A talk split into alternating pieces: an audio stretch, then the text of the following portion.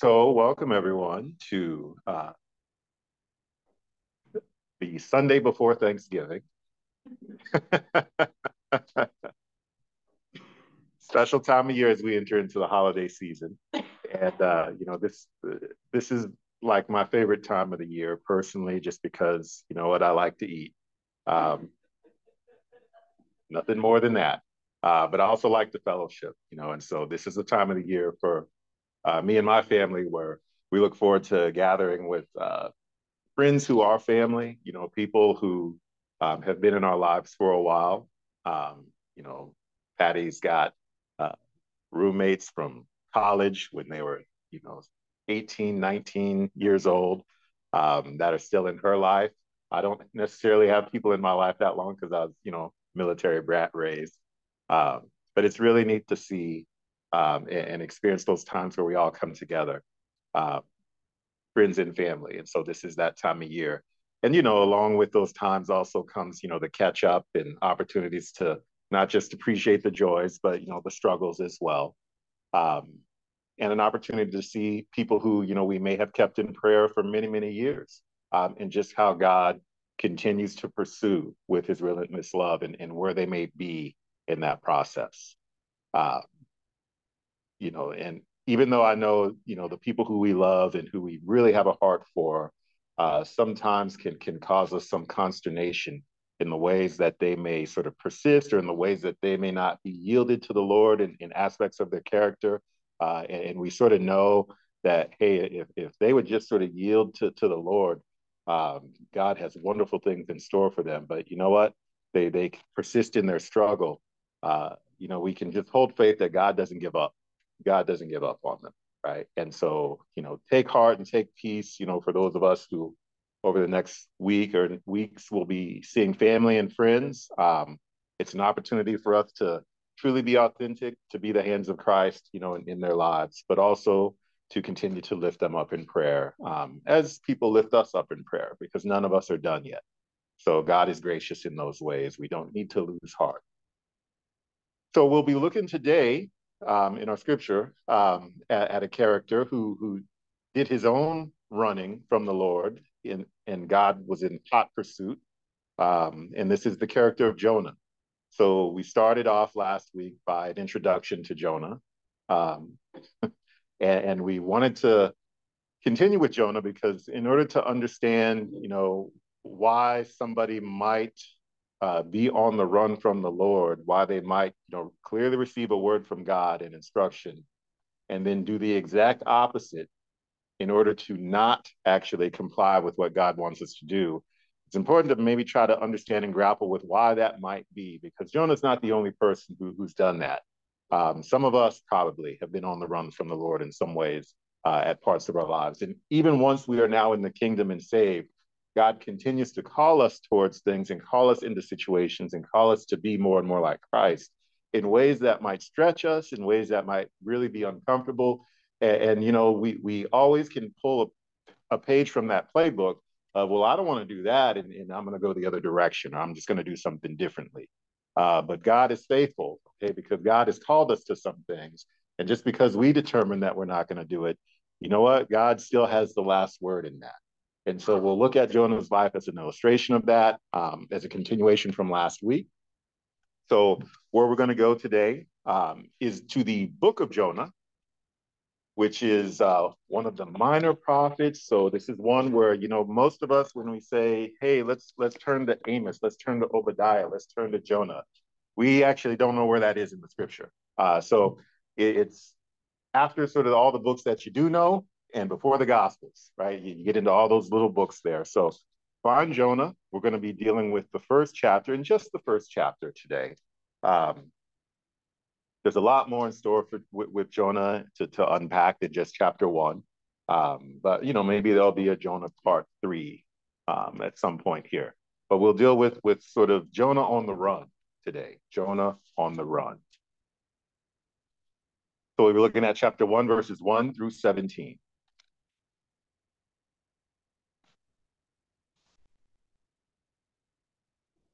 And it reads. And just bear with me, I'm going to read the whole thing, and we'll we'll pick it up. Now the word of the Lord came to Jonah, son of Amittai, saying, Go at once to Nineveh, that great city, and cry out against it, for their wickedness has come up before me. But Jonah set out to flee to Tarshish from the presence of the Lord. He went down to Joppa and found a ship going to Tarshish. So he paid his fare and went on board to go with them to Tarshish, away from the presence of the Lord. But the Lord hurled a great wind upon the sea, and such a mighty storm came upon the sea that the ship threatened to break up. Then the mariners were afraid, and each cried out to his God. They threw the cargo that was in the ship into the sea to lighten it for them. Jonah, meanwhile, had gone down into the hold of the ship and had lain down and was fast asleep. The captain came and said to him, What are you doing sound asleep? Get up and call on your God. Perhaps the God will spare us, spare us a thought so that we do not perish. The sailors said to one another, Come, let us cast lots so that we may know on whose account this calamity has come upon us. They cast lots, and the lot fell on Jonah. Then they said to him, Tell us why this calamity has come upon us. What, what is your occupation? Where do you come from? Where is your country? And of what people are you? I am a Hebrew, he replied. I worship the Lord God of heaven, who made the sea and the dry land. Then the men were even more afraid and said to him, What is this that you have done? For the men knew that he was fleeing from the presence of the Lord because he told them so. Then they said to him, What shall we do to you that the sea may be that that the sea may quiet down for us? For the sea was growing more and more tempestuous. He said to them, Pick me up and throw me into the sea. Then the sea will quiet down for you. For I know it is because of me that this great storm has come upon you. Nevertheless, the men rowed hard to bring the ship back to land, but they could not, for the sea grew more and more stormy against them. Then they cried out to the Lord, Please, O Lord, we pray. Do not let us perish on account of this man's life. Do not make us guilty of innocent blood, for you, O Lord, have done as it pleased you. So they picked Jonah up and threw him into the sea, and the sea ceased from its raging. Then the men feared the Lord even more, and they offered a sacrifice to the Lord and made vows. But the Lord provided a large fish to swallow up Jonah, and Jonah was in the belly of the fish three days and three nights. Very familiar passage, I hope, to those of us who, who are who, who you know been in Sunday school or or have been in the Lord for a while. Jonah and the fish. Some of us learned it as Jonah and the whale. Um, but obviously, this is a uh, a real character, a real Old Testament prophet, um, who is chosen to respond to the call of the Lord by running in the opposite direction. And I'd like to uh, use an opening illustration, an opening story to sort of paint the, the picture in terms of, of what are, what's the theme that's going on here. Um, and so here, here's a story back, back, you know, maybe 10, 15 years ago. Um, there are actually some, some real situations similar to this where, where law enforcement, uh, police officers um, would be in pursuit of, of criminals and crooks who had done these crimes and find them very easily, no matter no matter how fast the criminals could run away and get away, or, or you know how how stealthy they tried to be. You know, some some of these cases were cracked very easily for for a really interesting reason. So this is this is an example, composite of one of those cases. Um, a young man, you know, teenager, um, who into a life of crime, getting into a life of crime, um, decided that, you know what, I'm sick and tired of being poor. I'm going to go rob uh, this store. I'm going to go and stick this place up, get some money. Um, and so he, he made this plan to do so, watched when there's less likely to be security guards on, on the premises, uh, planned it, he thought perfectly. Um, he targeted this, this store that was right on the edge of town. Um, this young person was was very familiar with the layout. This town was, was right next to some wooded areas, so he said, "You know what I'll do is I'll wait till pretty late at night, uh, where I can uh, get in there, do do the dash, and, and escape out into the woods. Um, I know these woods very well. I can give folks the slip if anybody's on my tail.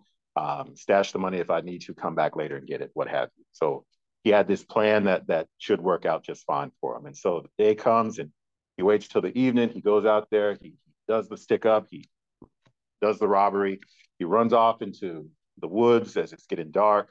Um, and in, in true form, you know, the, the security shows up and, and they're looking for him.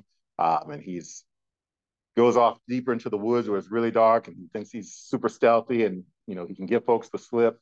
Um, and it just doesn't seem to be working. Everywhere he goes, it seems like the, the police are right on his tail. Um, he cannot figure out, you know, why he can't give these folks the slip. And ultimately, he's caught very easily.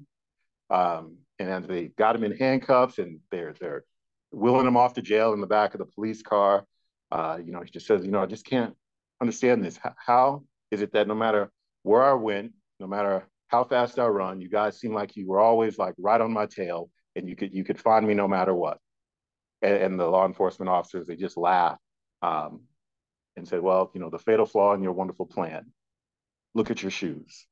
And if you remember those shoes that lit up as you took a step, there are plenty of law enforcement cases where where that was the situation, and it seemed like no matter where he went, they could find him for obvious reasons.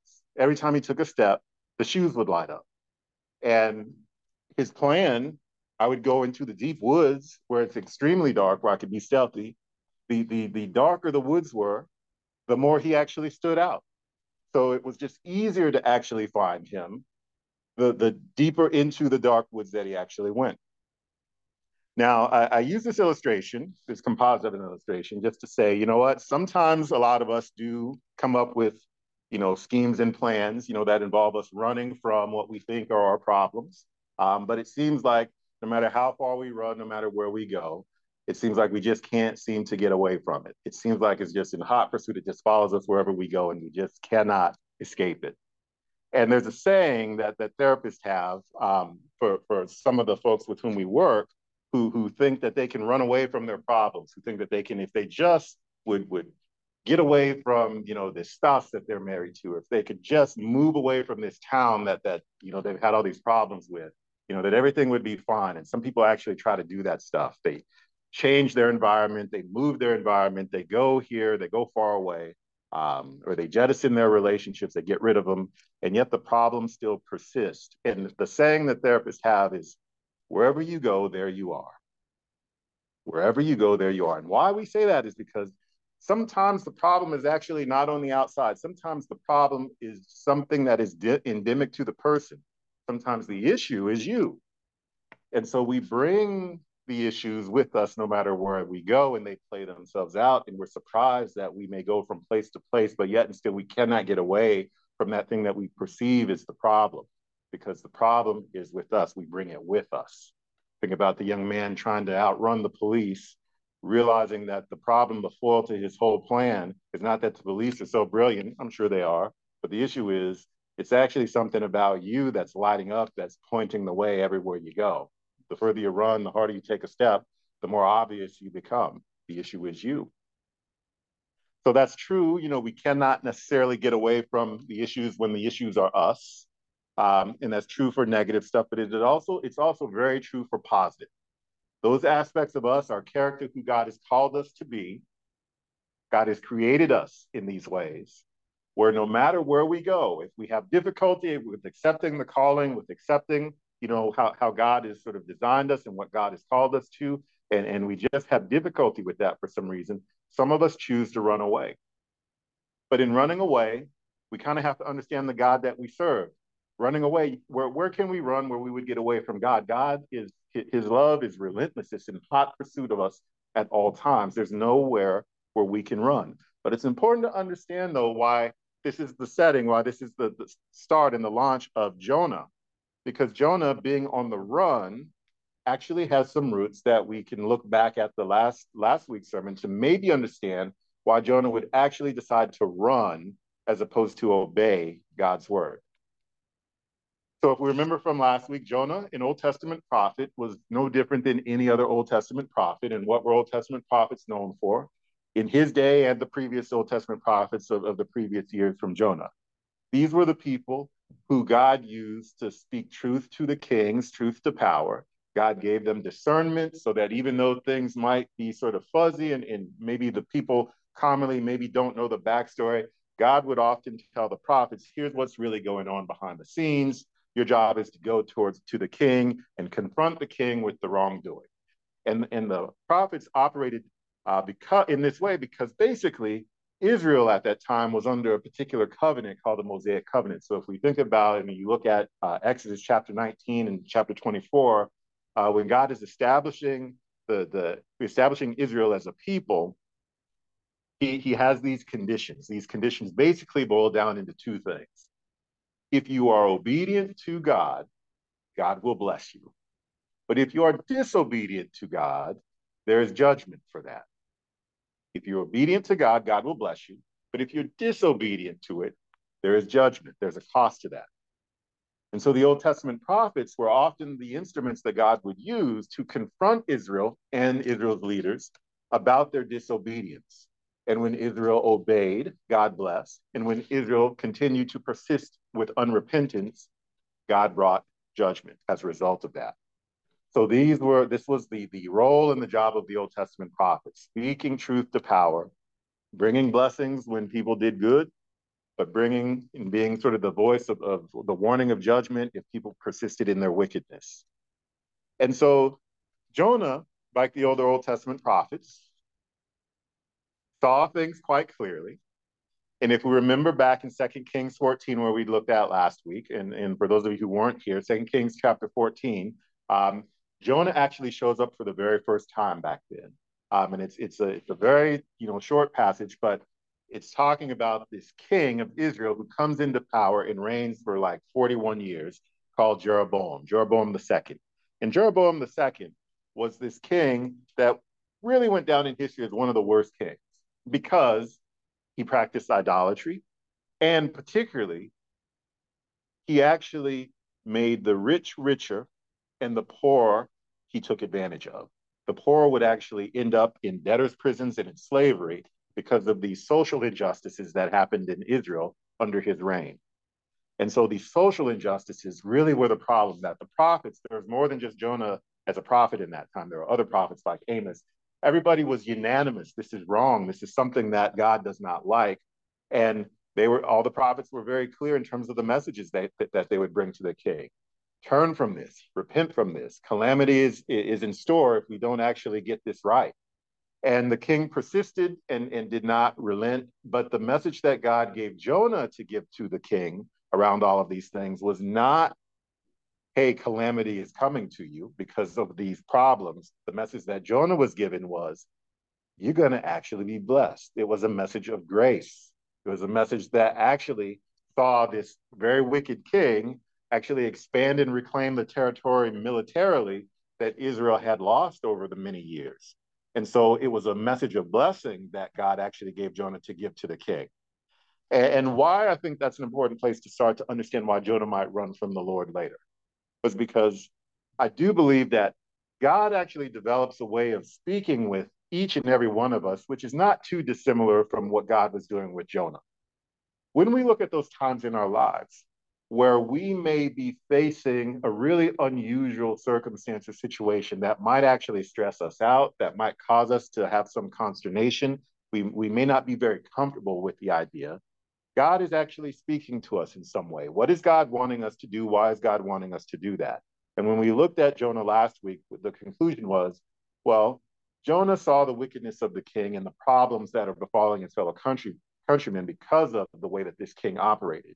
But yet and still, even though Jonah might have wanted to tell this king, get it right, and, and you know, there's going to be judgment if you don't, God told Jonah, no, you're going to actually be the vessel that I'm going to use to bring him grace and blessing just like little kids who have to eat food that is distasteful to them, so they hold their nose in order to choke it down.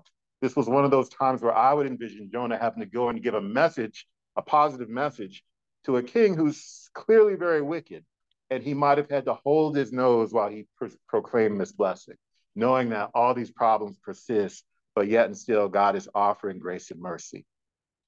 So I do think in these times and these challenges that Jonah was looking at, and, and, and he, maybe he wondered and wrestled with God, God, why, why are you having me bring a message of blessing to somebody who's clearly very wicked? God is saying to Jonah in some ways, even though you have the discernment, you are to be my vessel of grace amongst people who are actually in the midst of their wickedness. Not an easy thing to do. Especially when you see the impact of that wickedness. You're to be a, a vessel of God's grace to people in the midst of their wickedness. And thank God that God makes opportunities for grace in the midst of people, in the midst of their sinfulness and wickedness. He doesn't wait until we clean ourselves up and get it together. God moves first. He acts into our lives first, not when we've come into the church, but when we're out there in the streets. And He finds a way to reach us somehow, and He offers us grace so that if we take it and repent, we come into the kingdom. And so this is a very early sort of prototype of what God is clearly going to unfold later, especially those of us who, you know, as we get into the New Testament, we know where this thing is going. Thank God for Jesus Christ. But back then, very different time. This is something quite unusual for an Old Testament prophet. So Jonah may have had some difficulty then, understanding that God actually tends, tends to use him in some ways, that when he shows up to pronounce and, and warn people, God is actually not likely and not wanting to bring about the calamity. God actually is wanting people to repent, and God is actually going to try to bring about grace and blessing. Very, very different, very different. So that when we get into chapter one of Jonah, and God tells Jonah, arise and go to Nineveh and crowd against it, could Jonah have suspected? Well, will the same thing happen if I go to this wicked people who I really could care a lot, could care less about, and actually I might have some feelings of animosity towards. God, if you were going to actually bring punishment and judgment, maybe I might actually go, this is Rick Williamson now reading into this. Okay. But because the way that you seem like you deal with me is you tend to bring grace at the first sign of anybody turning towards you. I don't know if I'm comfortable with that. I don't know if I want to see my enemies blessed in that way and, and to be used as a part of their blessing is just something that is hard for him to choke down. So Jonah instead, understanding, you know, he, here's this special sort of thing that God has sort of designed him and, and is using him um, in the lives of wicked people. He, he's just like, I'm done.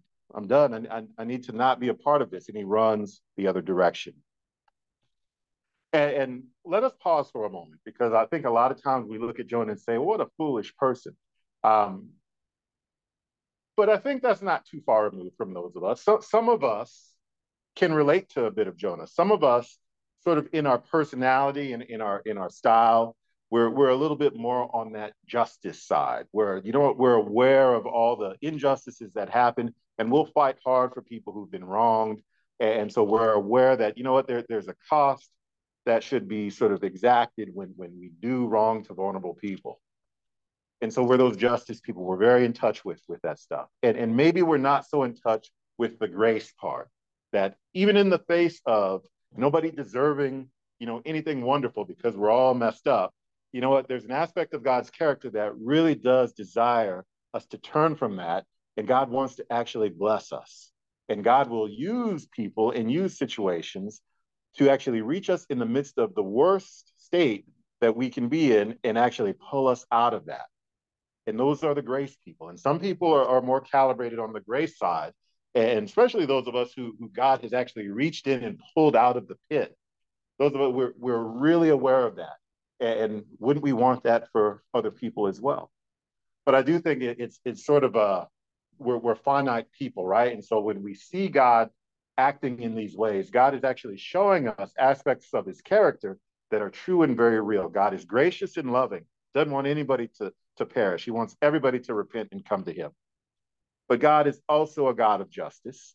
And so there will be recompense, there will be a, a cost for those of us who persist in our wickedness, those who actually do cause problems for folks uh, who are vulnerable. There, there's, there's a cost to that.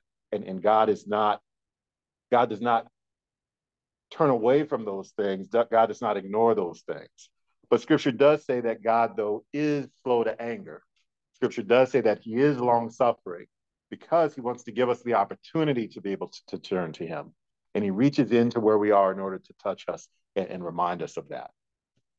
So in our finite minds, you know, we, we sort of pit justice against grace. right? This, this we, we say this, this polar duality. And some of us are sort of weighted on the side of justice, like an Old Testament prophet. We see all the bad things that are happening. And you know what? People ought not to do bad things, and we need to stand up for those who, who get abused.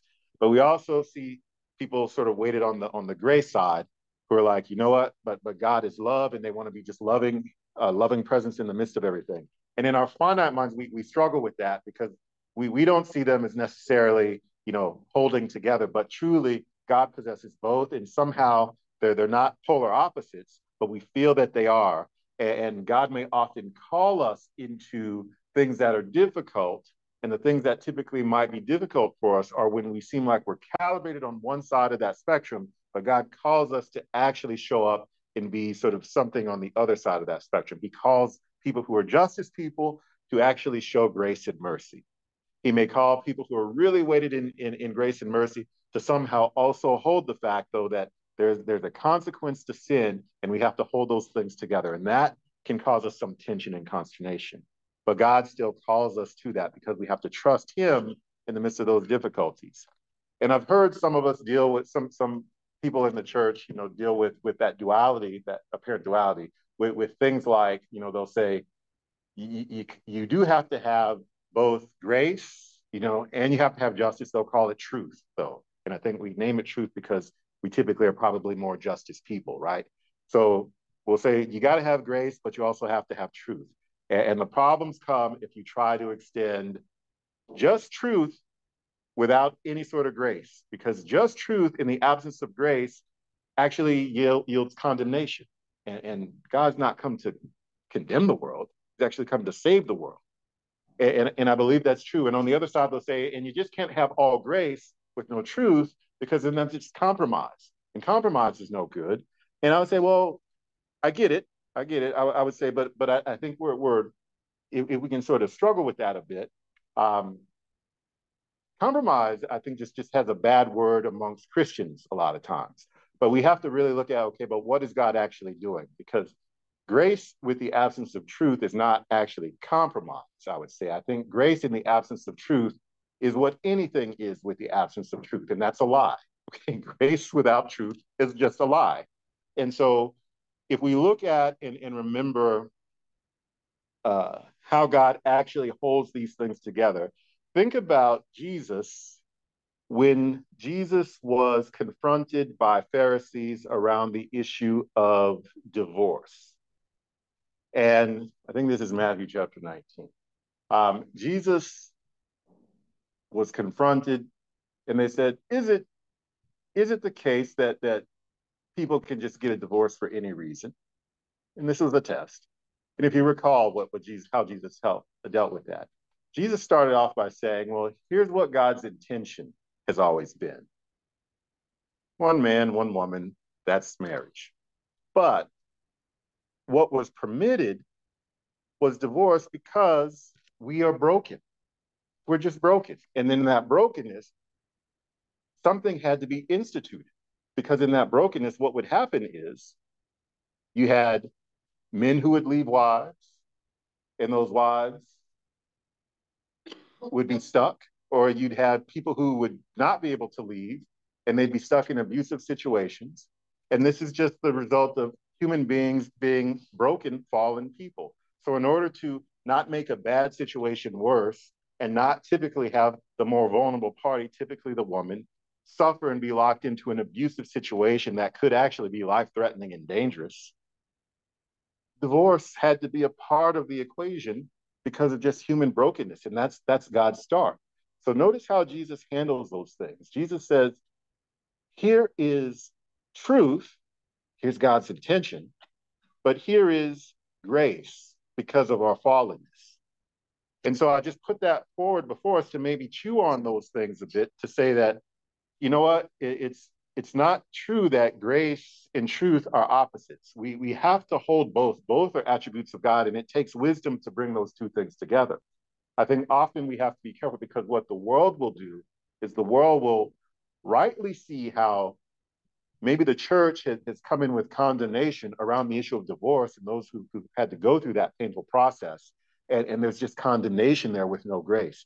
And, and the world might look at that and say, okay, because of that, here, here's what here's what we conclude that marriage must mean nothing. Marriage is just a piece of paper.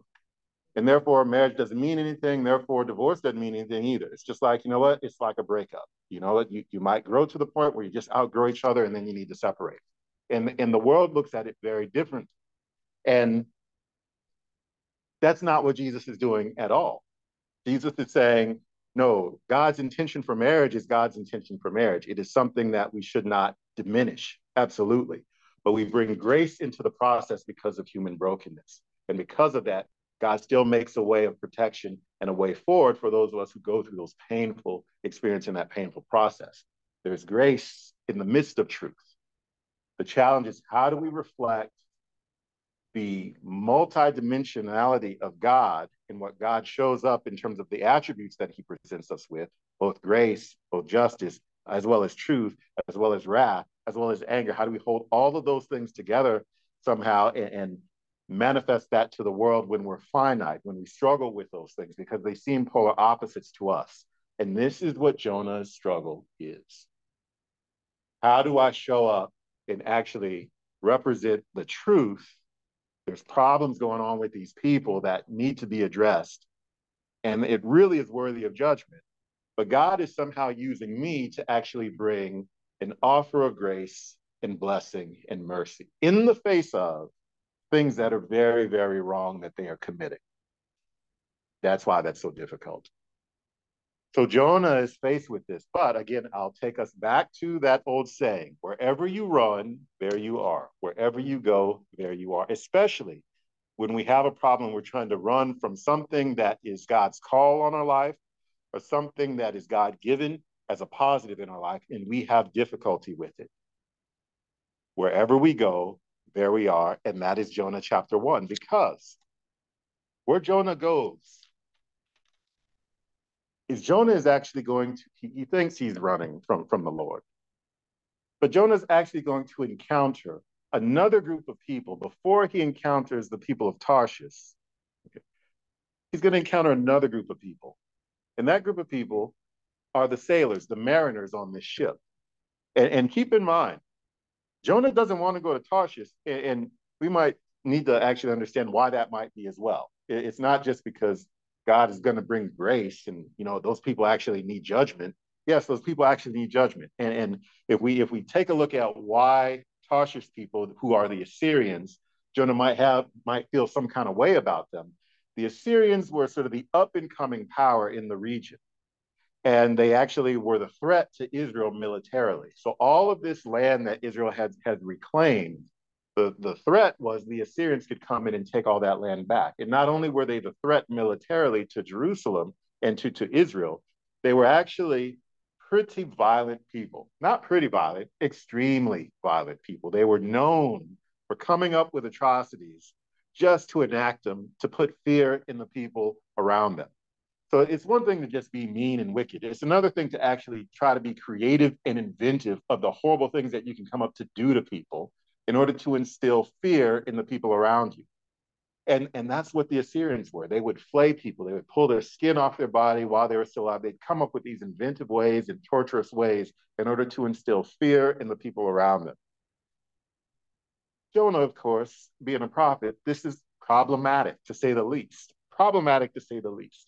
And so there's reasons for Jonah to, to not want to go and bring messages of grace in an offer of, of grace and mercy to these people who clearly have done the most horrendous acts and, and they should be judged for it.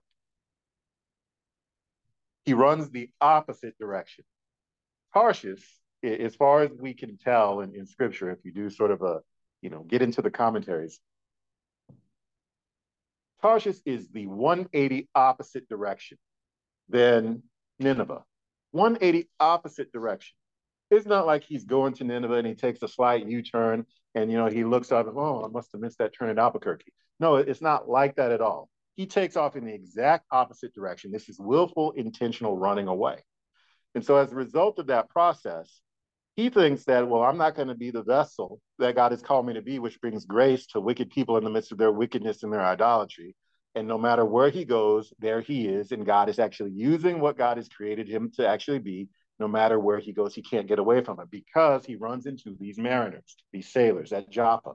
And these sailors, he pays his fare, he gets on the boat, and, and they set off and they go. And these mariners, once things start to get dicey in the water, something's not right here.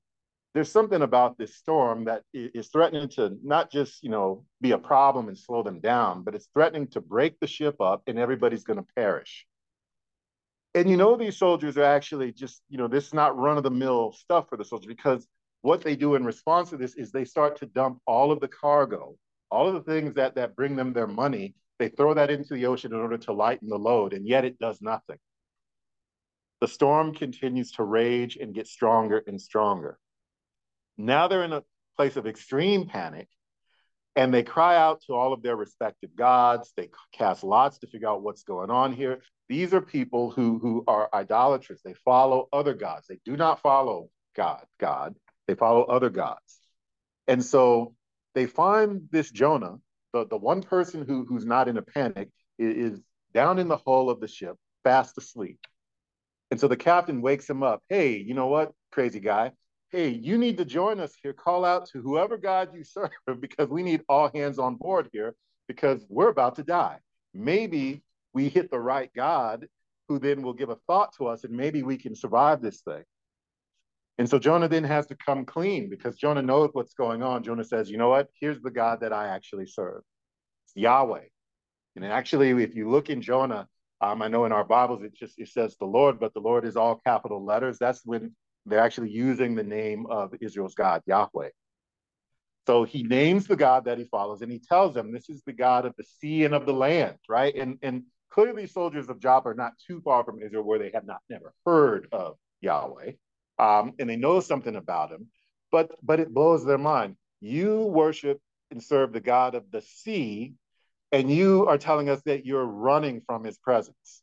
He's told you to do something, and you're doing the exact opposite, and you've gotten in a boat. How much sense does that make, right? And so they realize now Jonah is the problem. This you guy are the problem. No matter where you run, I don't know that you can run from the God of the sea and you choose as your route the sea, right? And so they say, okay, well, clearly you're the issue. Uh, we've done all that we can do. We see that, that there's this problem here. And, the solution is what? And Jonah actually tells them, well, the solution is throw me overboard and things will actually calm down and you'll be okay. Throw me overboard. Jonah's willing to sacrifice his own life so that they'll be okay. But let's not think about Jonah as being so altruistic here yet, because Jonah doesn't want to go be the vessel of grace to these people. There are a couple of ways where he can actually pull that off. He can go the other direction. He can die, right? He can give up his own life. It still accomplishes the same thing. And Jonah is holding this stuff in such a strange way where Jonah is actually willing to, to, to die rather than comply and show up and be an instrument of mercy the soldiers, uh, not soldiers, the, the mariners at that point, still, in order to avoid, you know, blood being on their hands by them throwing this guy overboard, because clearly he's going to die in this raging sea. They try all their best. Well, let's just turn around and go back to shore. But as they try to get back to shore, the wind kicks up, the storm actually gets worse and worse. So they realize they're faced with no other option but we've got to actually throw this guy overboard in hopes that the God of the sea, will actually be satisfied and spare us with this. And so they offer this prayer to, to God, which let's think about that for a moment. Now you've got people who are idolaters who do not follow Yahweh, seeing the power of Yahweh, and now responding to Yahweh. They're offering a prayer to Yahweh. They throw Jonah overboard. And just as Jonah had said, once Jonah hits the water, divine intervention happens and the seas calm. Does that ring a bell for any Bible scholars in terms of where we see something like that happening later on? Where somehow people are caught and trapped in a tempestuous storm and the boat is about to sink and everybody's in a panic, but somebody is asleep in the hull of the ship and they, they go and they wake them up and say, Don't you care that we're dying? Hey, all hands on board and the person wakes up and, and comes up and, and gives a word. And you know what? divine intervention and the sea just goes calm. Now, Jonah did not have the advantage of the New Testament, but clearly we're talking about Jesus, right? Jonah didn't have that advantage. Jonah only had the scriptures that he had at the time. But God is doing something in Jonah's life with this. And so, as they throw Jonah overboard and as the seas calm, the mariners then become even more afraid of Yahweh, so much so that they make vows to Yahweh. So, what that actually looked like and what that meant, we don't know. Scripture does not tell us. But, but I can imagine these are people who clearly have responded to God and how God has shown up in the world and in their lives.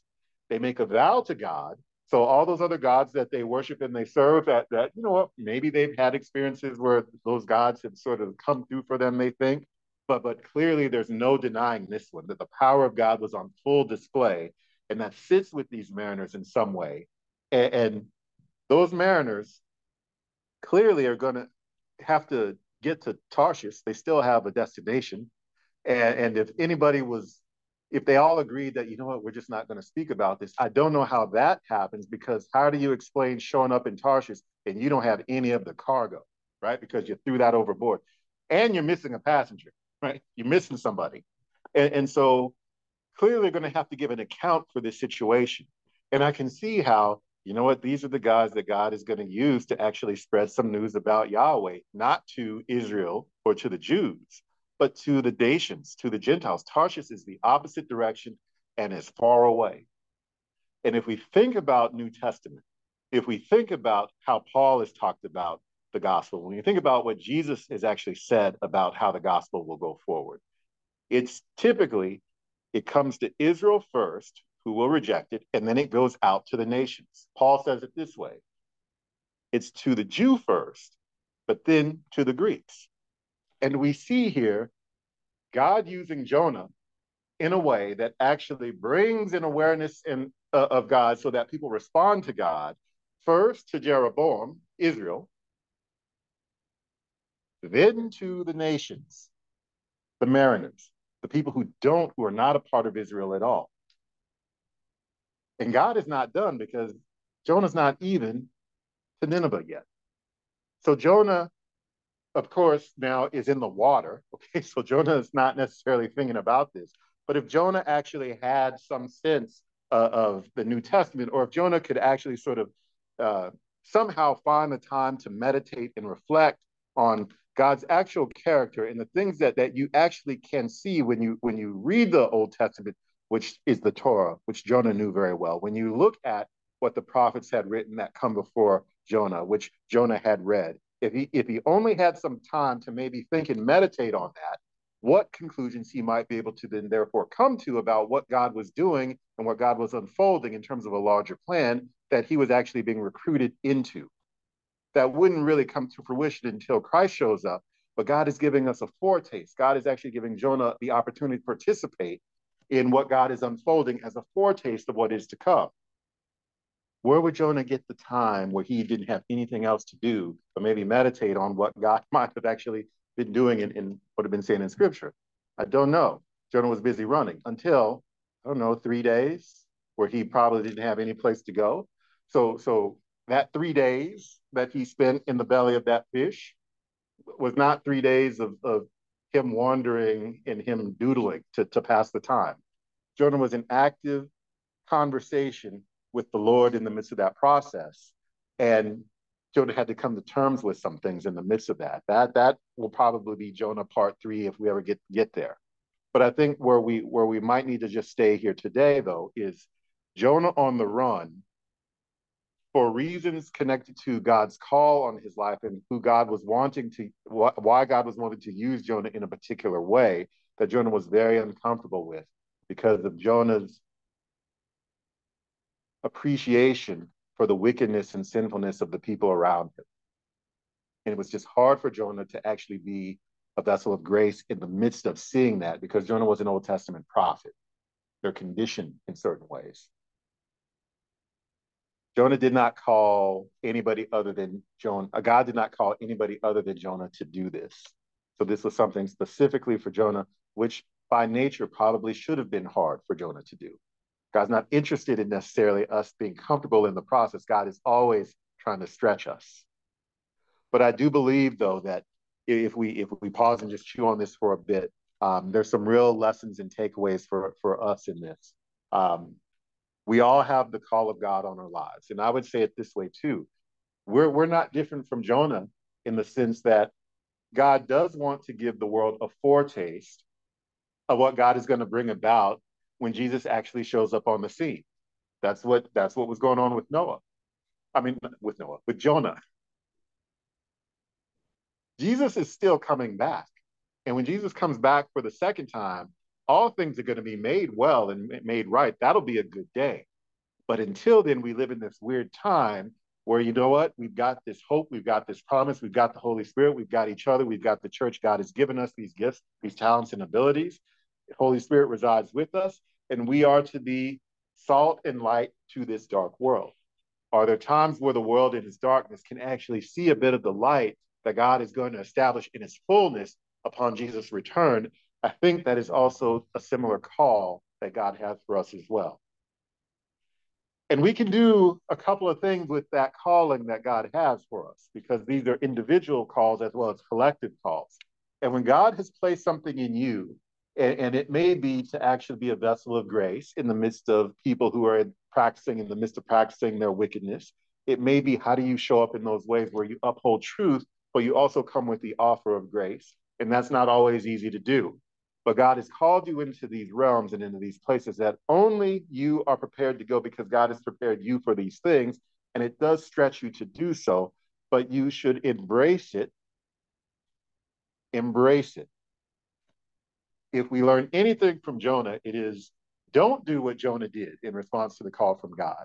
Jonah did not embrace Jonah ran the opposite direction. And, and some of us may choose to actually run the opposite direction. Some of us may choose to say, you know what, God, the thing that, that you're calling me to, that is just not something I'm feeling. Because you know what? I know this person. And I know this person, if anybody deserves to be punished, is this person. And, and God may call you to actually pray for that person and actually reach out to that person. And, and if that is what God is doing and that creates that internal tension for you, think about Jonah embrace it, embrace it, embrace it, even though it's not easy. God's process of growing and developing us often comes through those tensions. If we run the other direction and refuse, just know there is no place that we can run that God cannot find us. Think of the robber who tried to escape, but didn't realize that the shoes that they're wearing, the very thing that he's using to try to make his getaway, is the very thing that's calling the powers to him. So don't run. But I think oftentimes here, here's here's where we are in the church, though. It's not that we run. We also don't embrace fully. We tend to fall into this zone where we, we acknowledge, okay, God, you, you, you've called me for this. I acknowledge that you created me a certain way. I'm not going to do what the world does, which is I'm going to take the truth that you've given and I'm going to set the truth aside and, and live the lie. Don't I'm not going to do that. Um, and often the world will do that. Often when we read uh, Romans chapter one, verses 25, and the verses 18 through 25, it, it talks about people who will take the truth of God and exchange it for a lie, and all the things that will then come forward as a result of exchanging the truth of God for a lie because we're uncomfortable with the truth and, and part of that is, and let me not misquote it, let me just say, um, because they exchanged the truth about God for the lie, they worship and serve the creature rather than the creator who is blessed forever. Which means they take their focus off of what God wants. They serve what we come up with on our own, humanity comes up with on its own, as the way, as the way to, to be and as the way to go. And, and 18 starts off with for the wrath of God is revealed from heaven against ungodliness and wickedness of those who by their wickedness suppress the truth.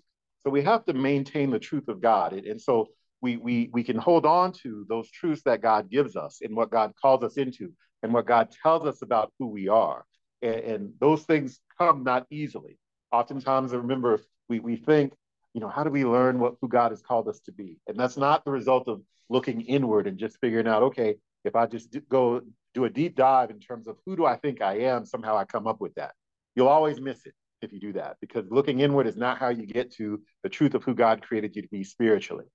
The truth of who God created you to be spiritually is you look to God and God is going to show you through those experiences that God has taken you through in your history, even though they're difficult, even though they were probably you at your lowest, you survived somehow. God showed up. Who was God in that moment for you? And you begin to see that God in his infinite infiniteness actually is either your comforter, your peace, your source of strength, whatever that is that God continually continually shows up as you look and mind the experiences of your history, particularly those more challenging ones, you will see that God has given you a sense to appreciate some things about certain attributes of Him that is telling you who you are because you are able to perceive and appreciate these attributes.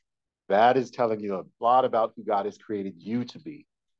And so, with that identity, then, we have to then understand the call of God in our life and where God will call us into even deeper waters once we embrace that, because it's not once and for all. And so often in the church, we, we try to embrace the truth of who God has called us to be, but then we struggle because maybe who God has called us to be, we haven't necessarily seen anybody sort of operate out of those gifts or out of that call before. So we may be sort of the first. And it doesn't mean that it hasn't been done, it's just we haven't seen it.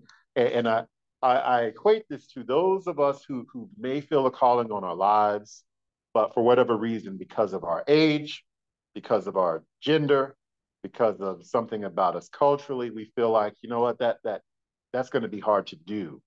And, and there, there are many, for example, there are many women who the Lord has given a word for and God wants to use, and, and they'll embrace that thing.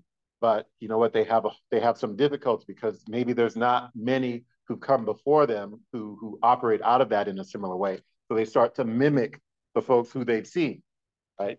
The guys or, or you know the people who do it. Um, and women in ministry actually, you know, they, they give voice to this quite often. Um, and I'll use a strange analogy, but but it'll make the point. God provides the increase, but he may use us to plant the seed. He may use us to water his fields. And of course, God provides the increase. What are we talking about? God is the one who then brings people into the kingdom. God is the one responsible for that harvest. But God may use you to plant the seed, which is the word. God may use you to edify and cultivate, that is, water his fields. God may use you in those particular ways. If God wants to use you to water his fields, and you are the garden hose, and God has created you to be the garden hose, be 100% of the garden hose. Do not mimic the watering can. But if all you've seen is watering cans used to actually edify, the temptation is, well, how do I then fit the pattern of the watering can? But if God wanted to use the watering can, there's a hundred of them. God would have used the watering can. He's called you to be the garden hose. Just because you haven't seen the garden hose used, you've got to now figure out how do you depend and lean on God then so that God can come forward and so that you can be 100% of that garden hose that God needs you to be, because God doesn't need you to be the watering can.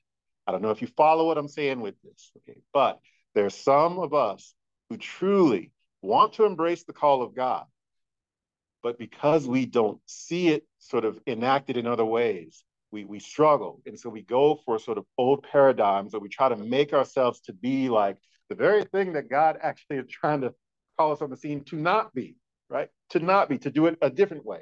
And those things are based on who God has created you to be. And that can be related to the things that you've been through in life where you can appreciate certain things and that comes out in the way that you react and you respond to people. There's a sensitivity there. It could be gender. It could be a lot of things that then God will use in order to reach certain parts of his field that only you can be used to reach, not anybody else. And so I think that's really one of the one of the challenges that face the church today, because I think oftentimes when people are trying to then figure out and walk out their callings and their identities of the Lord, oftentimes as a church, as a collective, will we'll shut those folks down or we'll put obstacles in the way because it looks unfamiliar to us.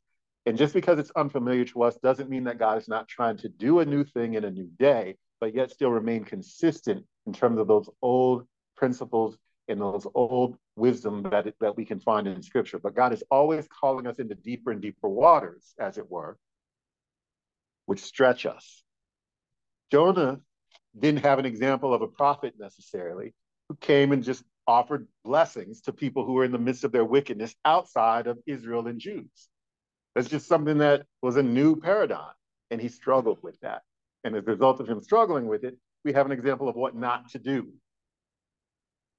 But let us take Jonah for what Jonah is in terms of what it offers as Jonah at its best, which is when God has actually designed and called us to be unique and to be a vessel of grace and mercy in the midst of a world that is wicked. Because God wants the world to see a foretaste of what God is going to do when Christ comes on the scene or when Christ comes back. Embrace that. Embrace that. And if we don't have a model or a pattern for how that is done, then we're right where God wants us. Because we don't want to look to the patterns. We want to look to okay, we got to look to what God is truly doing. We got to look to God, how will you direct me today? God, what do you want me to say today? If we truly put our faith and our trust in God, when we don't necessarily know the lay of the land, and we just have to sort of trust God for each step, God has us right where he wants us. Very uncomfortable place to be, very uncomfortable way to navigate things. But God is interested in us demonstrating faith and trust in him and that is how we please him. And without that, it's impossible to please God. So in takeaway from Jonah chapter two, if if those of us who, who are hearing this know that God works with you in particular ways, know that God shows up through you in particular ways that you may be uncomfortable with, but you see that God is still accomplishing things no matter what you do and where you run, embrace that. If you find that you're very comfortable with what you've embraced, just know that God is going to call you then into deeper waters, that you're not just relying on what you think you know, but that you have to always put your faith and trust in God. The deeper waters are in store for you. And that that place of discomfort that that we first experience as discomfort, we can then learn to understand, but that actually is the place of faith a lot of times. It's not that we're outside of God's will, that's a different experience, but that discomfort where we're with where with, with, we are within God's will, but God is actually calling us to trust him greater and deeper. That is a place where God actually wants us. And God will do great things that, that we will see. Um, and we have the opportunity to participate in his kingdom in those ways. So with that, I'm going to conclude with, with a prayer um, but if, if you have the opportunity, you know, at some point, um, our pastor is going to be back next week. And so we, we, we're not necessarily going to be in Jonah chapter three or part three. Uh, but I think a, a great thing to maybe ponder and study is going to be Jonah chapter two, chapter three, and chapter four. Because if, if you if you see in chapter one alone the similarities between Jonah and Jesus, wait till you get to chapter two, three days in the belly of a fish, in the pit. Wait till you get to chapter three and chapter four. There's going to be some similarities that show that God is using this guy in some ways that truly are sort of a foretaste of what God is going to do later. And then apply that to ourselves. It, it, it is a great source of meditation. Amen. Amen. So let us pray. Lord, we thank you for the examples that you give us through your word. We thank you for the example of Jonah. Lord, for, for the good and for the warnings that he represents. Lord, help us to, to embrace and take the callings and, and those spiritual things that you implanted in us in our lives. Lord, help us to embrace it. Help us to put it into practice. Help us to sharpen it in one another. Lord, help us to take the step of faith, Lord, and enact it in our world. Lord, knowing, Father, that it is your will that none should perish, but all should repent and come to you and have eternal life. Lord, and you tell us, Lord, that you did not come to condemn the world, Lord, but you came to save it through your Son and his sacrifice. And just as Jonah to those mariners was a sacrifice, Lord, that brought them salvation,